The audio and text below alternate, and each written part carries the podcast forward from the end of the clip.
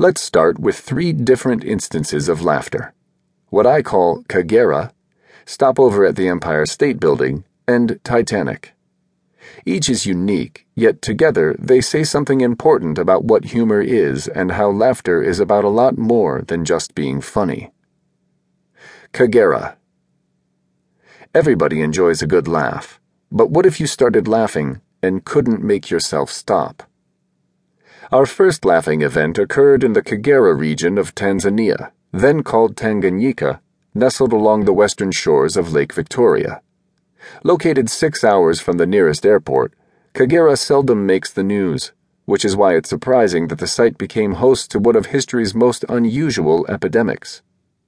Sometime on Tuesday, January 30th, 1962, three students at a local missionary boarding school for girls started laughing. Then, as they ran into more classmates, their friends started laughing too. The giggling quickly spilling over to nearby classrooms. Because the students weren't separated by age, with younger and older students sharing rooms, it didn't take long for the laughter to spread throughout the entire campus. Soon, over half the school's occupants were uncontrollably laughing, almost a hundred people in all, and they couldn't stop themselves, no matter how hard they tried. An outbreak was underway. Though none of the teaching staff, two Europeans and three Africans, were infected, the incident quickly overwhelmed the village. Even when adults tried to subdue the laughing girls, the behavior continued. Some students actually became violent. Days passed, then weeks, and when the laughing still hadn't stopped a month and a half later, the school was forced to close.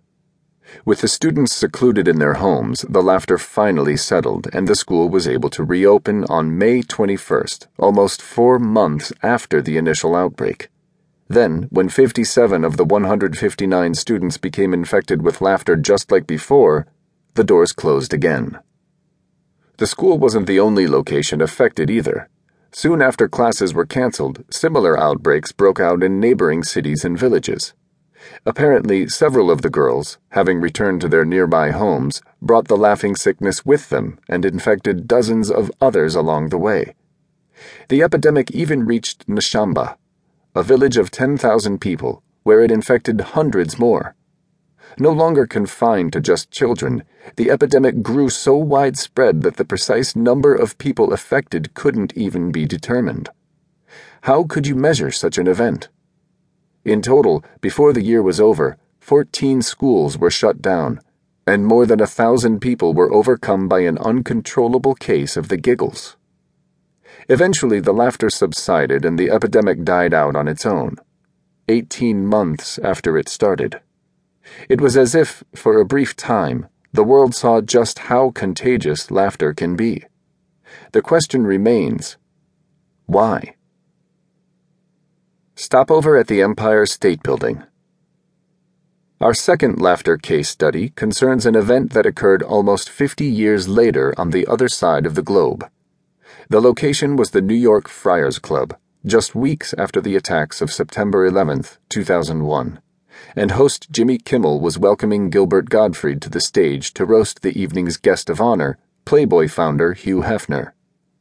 All those before him had avoided any jokes with political or social overtones.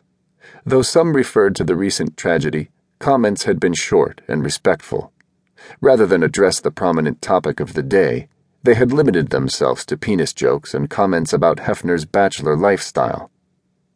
Gottfried started his act with a few safe jokes, including one about Hefner needing Viagra. Then he took things a step further, joking that his Muslim name was Hasn't Been Laid. The crowd laughed, so Gottfried decided to go for broke. I have to leave early tonight. I have to fly out to LA. I couldn't get a direct flight. I have to make a stop at the Empire State Building. A silence followed. People started to feel uneasy, and several people gasped. Then, the room filled with boos.